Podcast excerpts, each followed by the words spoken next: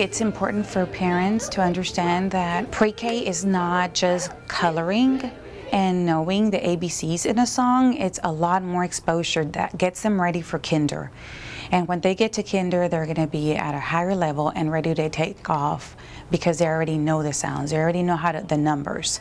So they, they have a head start. In the pre-K3 classroom, we saw a student who was playing with blocks. So a parent might think that their child is just having free time to play in blocks. But it was very important to notice that the student was talking with the paraprofessional staff, using language. He had to come with a plan. What am I going to create today? He knew the space that was left, so really it was connecting him with math, as well as using those language skills and thinking skills to decide, hmm, what do I need next to create what I've hoped to build. Ahí le pone mucho pelo, mucho pelo. I teach pre-K four-year-olds, bilingual kids. During our writers workshop, we'll be learning how to draw a horse.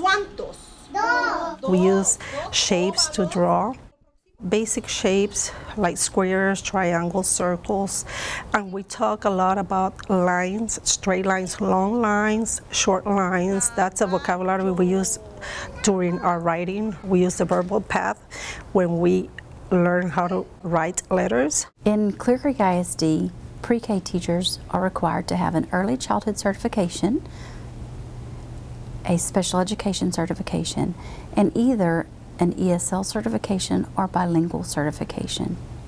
All of these certifications are teaching certifications through the state of Texas. You know, when you come into my classroom, people see children playing and singing and dancing, but there's always a purpose. There's always an underlying, I want them to experience this. I want them to experience that. I want them to build and, and instead of saying, oh, how tall are you? Well, you know, build it up. Oh, I wonder how tall, how many blocks did you use? So I'm using math skills, I'm using their, their building skills, their thinking. The kids are either reading when they come to us, which is great, and if they're not reading, they know their letters and their sounds, and they're right on that verge of starting to read. They have one-to-one -one correspondence when they're doing math, so they're able to count. Um, so they definitely have an upper upper advantage on the students that don't go to pre-K. I have four children that went through the pre-K program. They were all foster children, so they all qualified for the pre-K program at Stewart. When I got them, they didn't have a lot of boundaries, and they didn't have a lot of um, a lot of language development. So uh, with the pre-K program, we were able to develop structure and developmental objectives and reach those little milestones like from counting, learning alphabets, it was just an incredible program, and they all became very strong readers. The difference I've seen between my actual son since he started the pre-K program is that he's asking more academic questions versus irrelevant questions that didn't have an academic focus. He asked about like where the rain comes from, the scientific process, the rain cycle, things that, that for his age really surprised me.